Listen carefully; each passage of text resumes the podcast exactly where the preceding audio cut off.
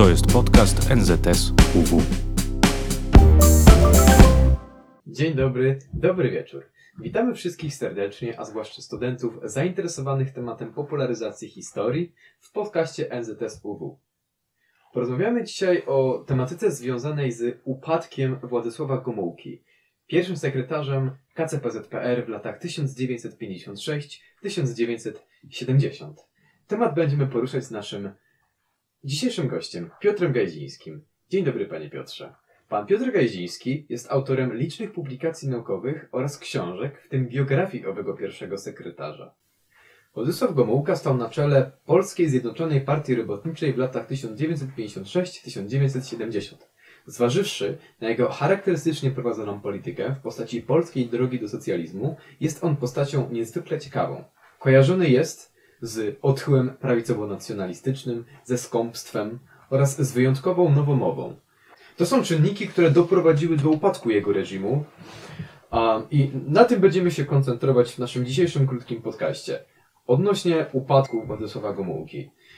Nasz temat zaczniemy od kwestii intelektualistów, ponieważ uważam, że data 68 oraz ogromne antyintelektualistyczne nastawienie Władysława Gomułki doprowadziły do jego upadku. On sprzeciwiał się, się y, roli intelektualistów y, nie tylko dlatego, że ich nie lubił, tylko, y, tylko Gomułka to jest to ten sam mechanizm, który był w kościele, tak? Gomułka w konflikcie z kościołem.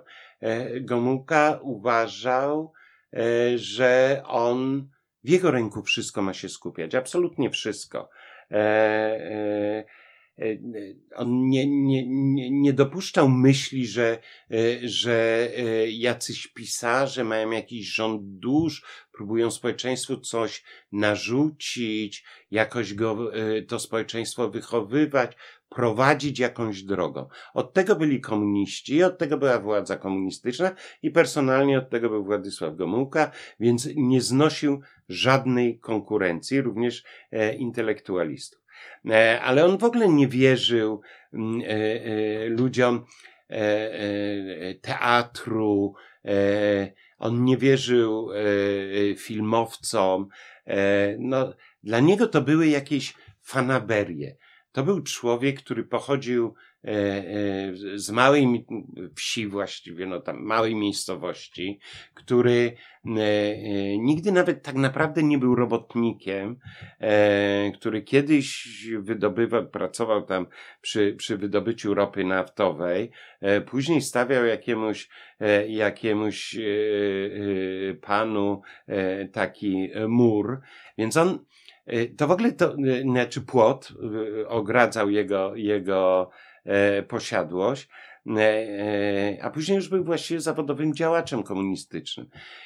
I on po prostu uważał, że cała mądrość i, i, i wszelkie dobro spoczywa w partii komunistycznej i, i wszystko co inne to, to są jakieś dodatki, które niezbyt, e, niezbyt są istotne albo w ogóle, w, ca, e, w ogóle są nieistotne. No on, e, wie pan, on sam brał ołówek i on tam na przykład pisał, kreślił tą listę płac pracowników PGR-u, bo on uważał, że on to po prostu dużo lepiej zrobi niż jakikolwiek minister, niż ten, to wszystko było taką paterajką, taką, e, to wszystko, to w ogóle cała Polska Ludowa to jest e, taki wielki PGR, w którym rządzą, e, rządzą ci ludzie. Oni rządzą, e, oni wszyscy rządzili jak, jak, jak, jak jakimś tam PGR-em, z wyjątkiem lat 80., gdzie rządzili jak koszarami wojskowymi, no bo, bo, bo rządzili wojskowi. W związku z tym, w związku z tym, mm, cali ci intelektualiści nie za bardzo byli do, do czegoś przydatni.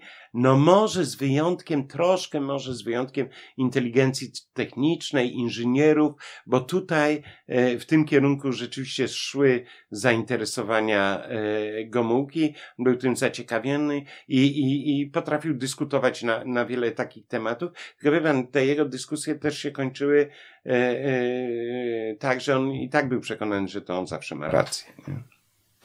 No, z tego wynika, że Władysław Gomułka miał bardzo egocentryczne nastawienie do rzeczywistości, więc chcia chciałbym poruszyć bardziej teraz kwestię jego wewnętrznego kręgu. Czy on również był tak bardzo egocentryczny i tak bardzo żądny władzy w stosunkach ze swoim najbliższym otoczeniem jak społeczeństwem?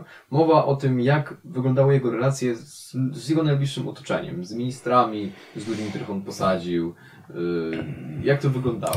Ja kiedyś zapytałem generała Jaruzelskiego, który został ministrem e, obrony narodowej w 1968 roku, a więc jeszcze za Gomułki.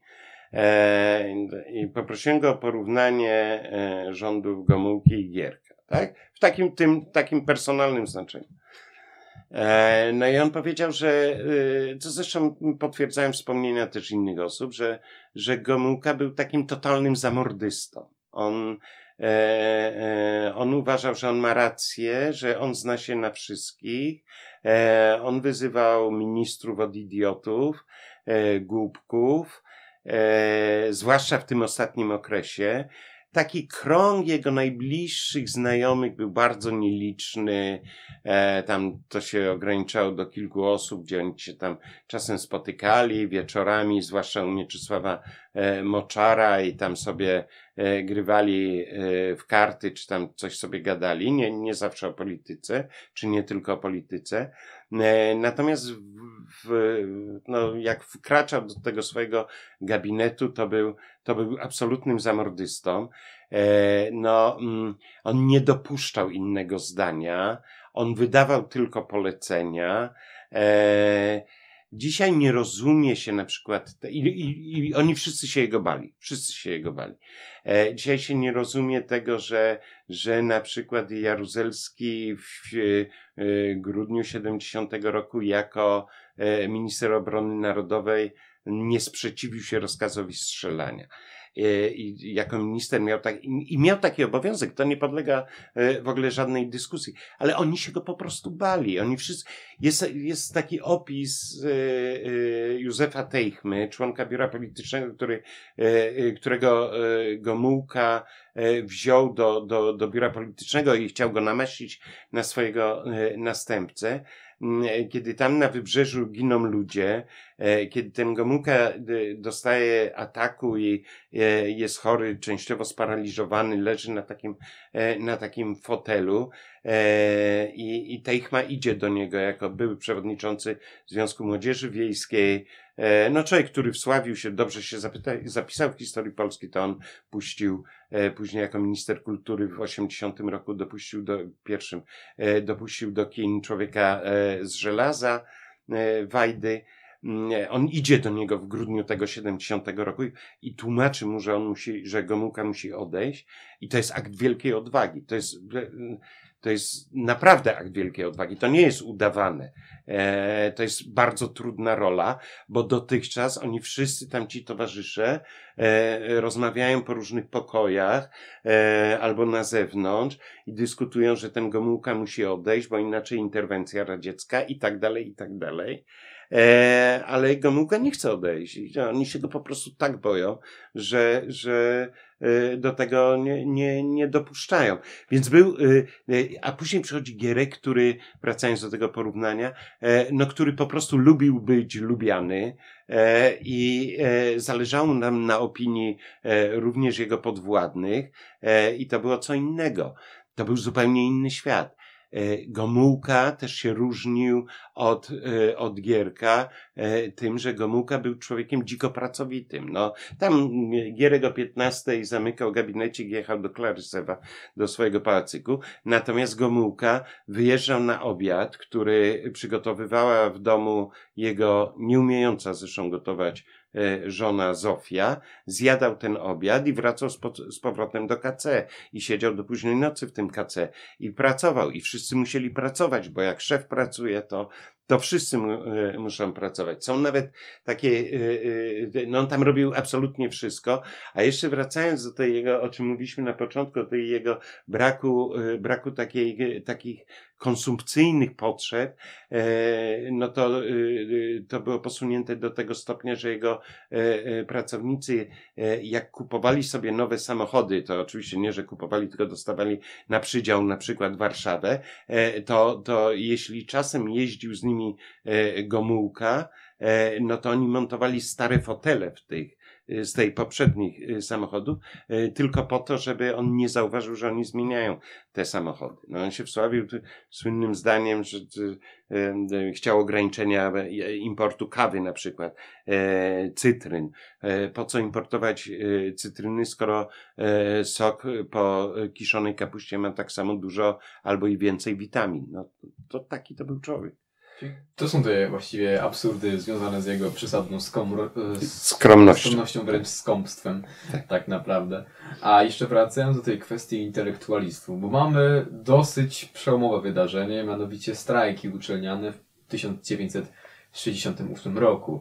Jaki osobiście stosunek miał do tego Gomułka oraz jak chciał je zdławić? Jak one zostały odebrane, zarówno przez społeczeństwo, jak i przez, przez Komitet Centralny? No to, y, y, społeczeństwo jest podzielone w 1968 roku. E, znacznej części, to trzeba sobie jasno powiedzieć, znacznej części e, społeczeństwa się to nie podoba. Studenci mają e, się uczyć, e, a nie protestować. Studentom e, żadna wolność do niczego nie jest potrzebna.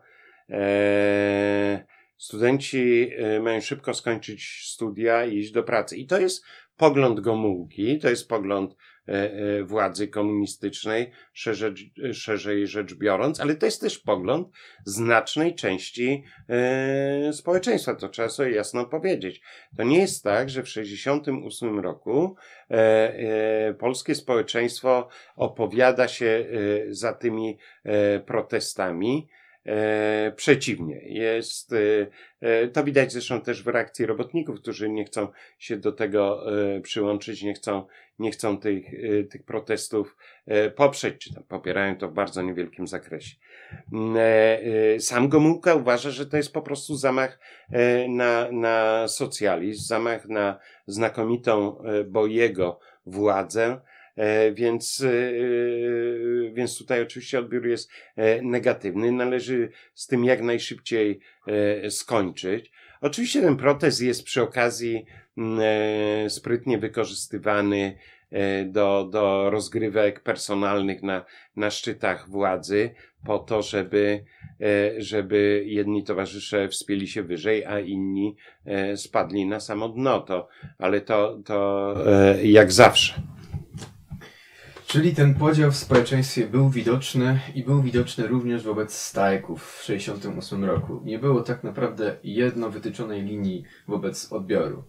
Oprócz takich kwestii jak właśnie już poruszana polska droga do socjalizmu, odchylenie prawicowo-nacjonalistyczne, przesadne skąpstwo, Gomułka i jego władza była też mocno kojarzona z przyjawami antysemityzmu, która, która miała swoje apogeum w antysemickiej nagonce prowadzonej właśnie przez Władysława Gomułkę i mówi się, że to był pierwszy krok do jego całkowitego upadku.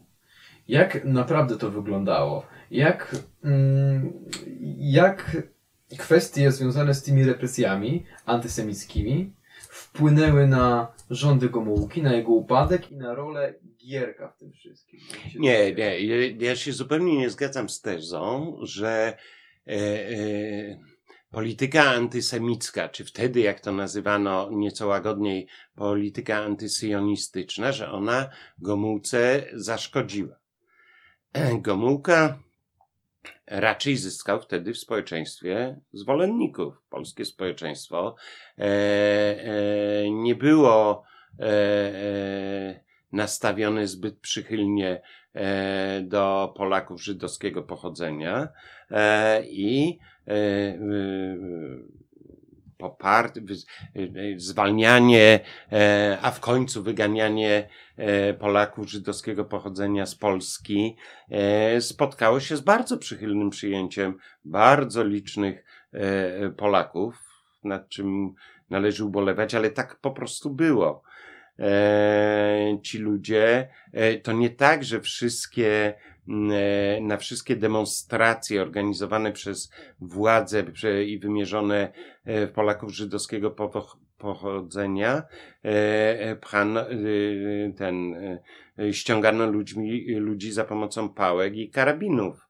E, To nie, nie, nie było tak, że e, wszyscy Polacy e, gremialnie opowiedzieli się za, za Żydami. To nie było tak w końcu, że wszystkie telefony, plucie, malowanie haseł Żydzi won było inspirowane przez władzę. Ta polityka spotkała się z, e, przychylnym przyjęciem niestety bardzo znacznej części e, społeczeństwa. Tak, jeżeli chodzi o społeczeństwo, to tutaj również widzimy podziały, ale tak naprawdę jak e, wewnątrz to wyglądało, bo dobrze wiemy, że za fasadą całej otoczki biura politycznego kryły się takie osoby jak chociażby Moczar ze swoimi partyzantami. Jaki udział miał właściwie Moczar w odejściu, odsunięciu Gomułki od władzy? Czy mamy do czynienia tutaj z ogromnym spiskiem, który pierwszy sekretarz został uwikłany i wskutek doszło do tragedii, do ogromnej tragedii na wybrzeżu w roku 1970? Jak wewnętrzne biuro, jak wewnętrzni przeciwnicy Władysława Gomułki wpłynęli na te wydarzenia? E, nie, nie, nie sądzę, żeby tutaj był jakiś spisek.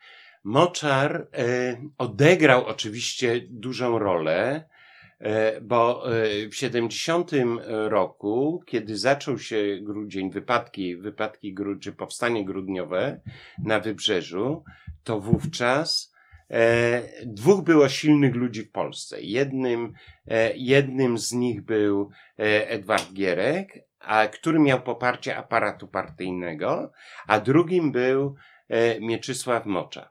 E, Mieczysław Moczar, który za Gomułki został wyniesiony e, na bardzo wysokie stanowisko szefa mini, ministra spraw wewnętrznych, e, ale mm, jednak jego nadzieje to, że zostanie następcą Gomułki, sam Gomułka utrącił. I to e, Moczar wiedział, że nie zostanie tym pierwszym sekretarzem. Jego poparcie, je, jego jakby współpraca z e, Gierkiem, e, no stwarzała jakieś nadzieje, że on przeskoczy do nowej epoki, a kto wie, może będzie to jego epoka. On się uważał za sprytniejszego, mądrzejszego od Gierka, mającego e, więcej atutów e, w ręce.